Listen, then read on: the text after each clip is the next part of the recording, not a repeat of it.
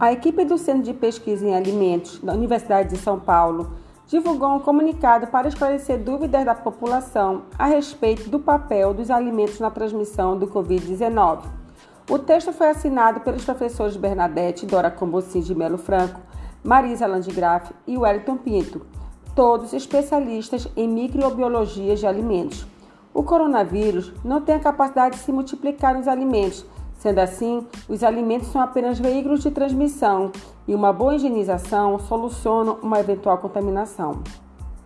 A equipe do OFOC, um centro de pesquisa, inovação e difusão, apoiado pela FAPESP, recomenda medidas simples que podem ajudar a afastar o Covid-19 da cozinha e da comida. Higienizar as mãos antes de comer ou manusear qualquer alimento. Bancar das pias...